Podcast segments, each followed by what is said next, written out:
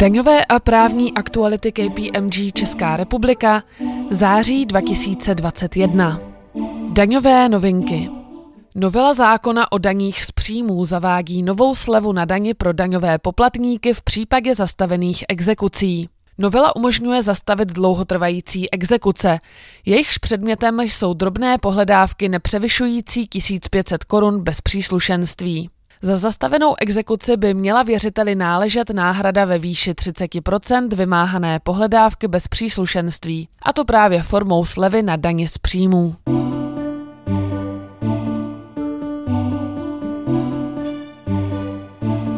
Dotace.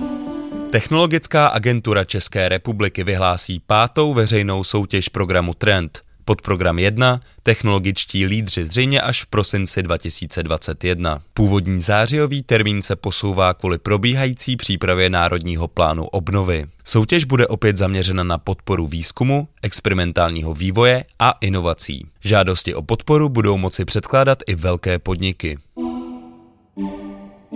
Ministerstvo průmyslu a obchodu ohlásilo formální dokončení příprav nového operačního programu Technologie a aplikace pro konkurenceschopnost pro programové období 2021 až 2027. Celková alokace programu činí 3,2 miliardy eur, tedy zhruba 81,5 miliardy eur.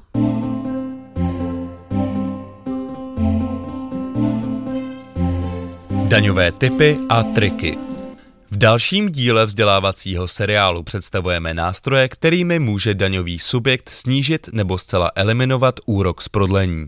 Snížení úroku z prodlení lze dosáhnout prostřednictvím žádosti o posečkání nebo úhrady daňové povinnosti před její náhradní splatností.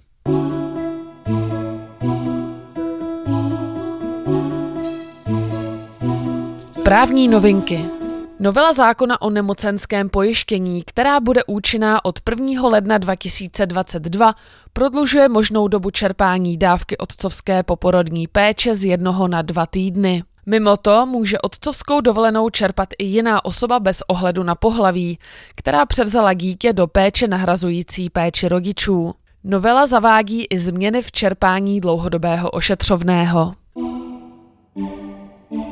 Ministerstvo spravedlnosti připravilo návrh zákona, který má do českého právního řádu zavést další změny vyplývající z evropské směrnice. Pokud jde o využívání digitálních nástrojů a postupů v právu obchodních společností. Cílem směrnice je umožnit zejména plně elektronické vytváření kapitálových společností.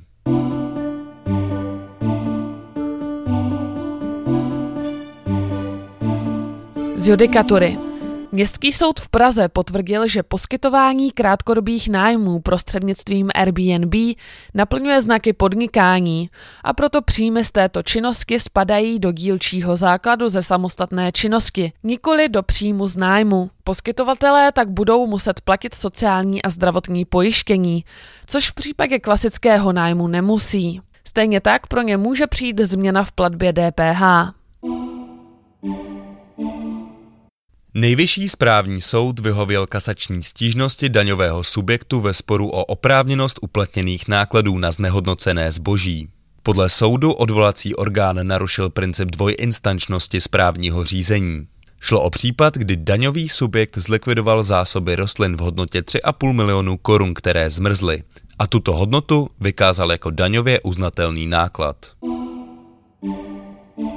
Soudní dvůr Evropské unie odmítl přiznat plný nárok na odpočet DPH z přijatých plnění společnosti, která k prodeji zboží poskytovala prodlouženou záruku. Portugalská společnost Radio Popular, která obchoduje s domácími spotřebiči a bytovou elektronikou, považovala poskytnutí prodloužené záruky za doplňkovou vedlejší finanční činnost, jež osvobozovala od DPH.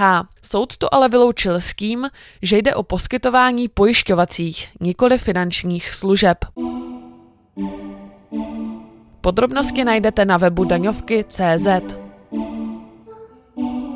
Daňové a právní aktuality KPMG Česká republika září 2021.